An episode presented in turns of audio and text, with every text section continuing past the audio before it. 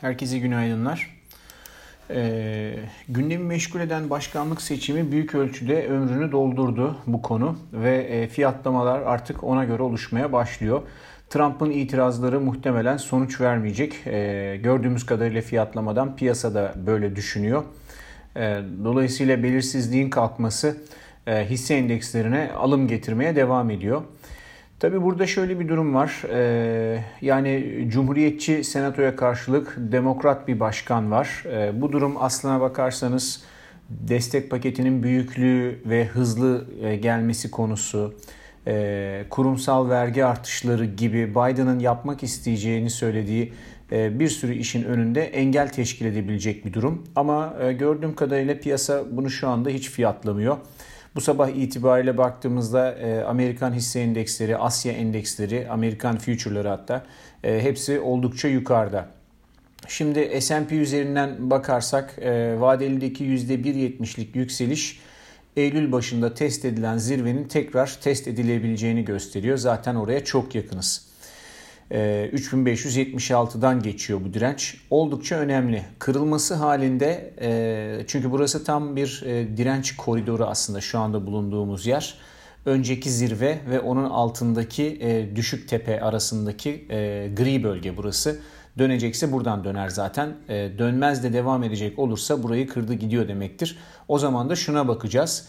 Son iki buçuk aydır konsolide olduğu işlem aralığı var ee, bu işlem aralığı e, işlem aralığının %100 uzantısını alıp e, işte bu 3576'nın üzerine koyduğumuzda e, bizi yaklaşık olarak 3950 bölgesine getiriyor. Dolayısıyla bir burada son dönemin işlem aralığının %100 extension'ı 3950'ye kadar bunun gitme olasılığı gündeme gelir eğer bu direnci kırarsa. Ama ee, yine de burada kritik olacak gelişme e, destek paketi haberleri olacak. Yani bakalım ne kadar hızlı gelecek veya ne kadar büyük bir paket üzerinde çalışılacak filan gibi haberler, e, güncellemeler endeks üzerinde oynamaya neden olur.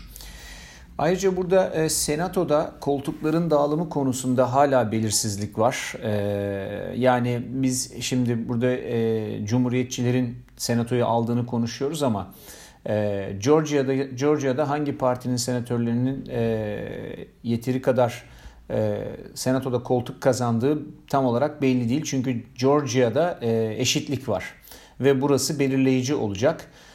Eşitliğin devamı halinde 5 Ocak'ta sadece bu durumu çözmek için yeni bir seçim yapılacak. Bunun tarihi 5 Ocak. Dolayısıyla senatonun son durumu bu şartlar altında 5 Ocak'a kadar belirlenemeyecek.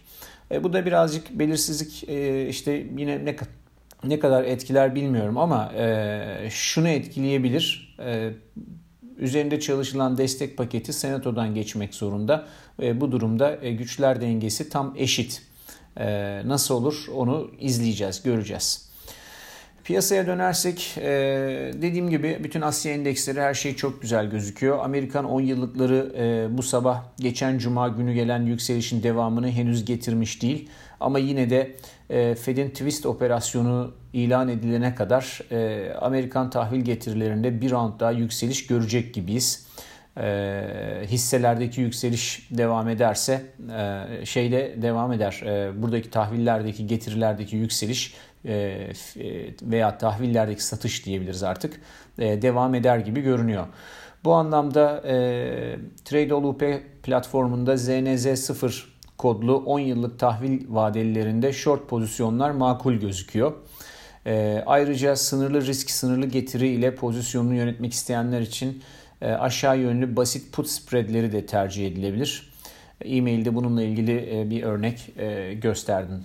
Arzu eden e, inceleyebilir.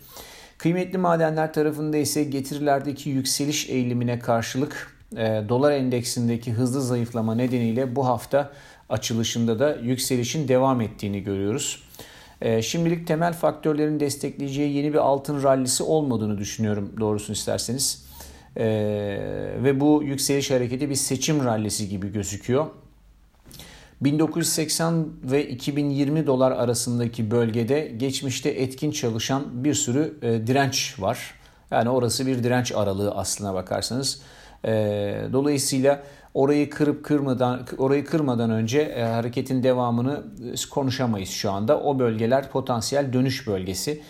Yine de Tabii e, iyimserlik devam ettiği sürece özellikle destek paketine dair haberler gelmeye başladığı sürece e, buradaki rally e, şu anda fundamentallar tarafından desteklenmeyen rally bir süre sonra fundamentalların da dönmesiyle birlikte altın ve gümüşü destekleyebilir. Ancak yine de direnç koridorunda olmamız itibariyle şöyle bir opsiyon stratejisi aşağı yönlü yine bir put spread'i ucuz bir korunma sunabilir. Böylece gece rahat uyumak imkanı elde edilebilir. E, ama şunu da söylemem lazım. E, geçtiğimiz hafta altın madencilik şirketlerinde e, rally'nin daha güçlü olduğunu söylemiştim hatırlarsanız. E, altına göre %5 giden altına karşılık altın madencilik şirketlerinden %12 giden %17 giden vardı. E, ancak cuma günü e, altın madencilik ETF'i GDX bölü altın rasyosuna baktığımızda bu rasyonun tekrar aşağı döndüğünü görüyoruz. Henüz çok ufak bir hareket tabi dönmüş derken sadece burun kıvırmış vaziyette ama yine de dikkat etmekte fayda var. E, altında bir momentum kaybı gündeme gelebilir. E, bunu kenara koyalım. Vadeli kontratlardaki e, pozisyon dağılımına baktığımızda tabi orada bir gecikme var e, salıdan salıya olduğu için ve son günlerdeki yükseliş salıdan sonra oldu. O yine faktörize edilmemiş olacak. Ama baktığımızda e, genel itibariyle altındaki net longların artmadığını görüyoruz. ETF'lerde ee, e de önemli bir e, alım yok, göze çarpan bir alım yok. Dolayısıyla şu anda e, bunun sadece spekülatif bir seçim rallisi olduğunu düşünmek için haklı nedenlerimiz var gibi gözüküyor. Pariteler tarafına geldiğimizde dolar endeksindeki zayıflık nedeniyle bu sabah Japon yeni hariç majörlerin hepsi dolara karşı değer kazanıyor. Dolar endeksi hatta 2018 ortasından bu yana sadece bir kez o da Eylül ayında test ettiği en düşük seviye olan 91.75 bölgesine bir kez daha çok yakın. E, bu seviye teknik olarak bir kırılma bölgesi olabilir. Yani eğer aşağı doğru e, eğer bunu başarabilirse e, dolar endeksi o zaman e, daha düşük seviyeler hızlıca bile gelişebilir. Tabi e, doğal olarak euro dolar paritesi bazında baktığımızda da daha yukarıları görebiliriz. E, ancak şöyle bir şey var hatırlayalım 1.20'ye geldiğinde e, Avrupa Merkez Bankası'ndan sözlü müdahale gelmişti. Yine oralara geldiğin gelmesiyle birlikte orada bir rahatsızlık gündeme gelecektir. Belki 1.20'yi geçtiğinde e, gerçek anlamda bir müdahale gelebilir. Bilemiyorum. E, mesela paketin arttırılması, destek paketi alımlarının arttırılması, TLTRO, TRO'ların falan gibi bir şey gündeme gelebilir. Ama şu anda öyle bir şey yok. Dolayısıyla hala e, piyasa biraz daha euro pozitif gibi gözüküyor. E, yalnız şeyi de hatırlatmam lazım. E, fonların pozisyonlarına baktığımızda hedge fonların pozisyonlarına baktığımızda burada hedge fonlar pozisyonlarını long pozisyonlarını hala azaltıyorlar.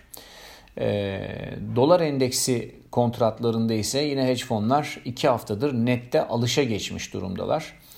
E, yani biraz daha dikkat etmek lazım tabii ki. Bu pozisyon değişimleriyle ilgili bir notu bugün zaten paylaşacağım. Oradan detayıyla takip etmek mümkün. Herkese iyi seanslar.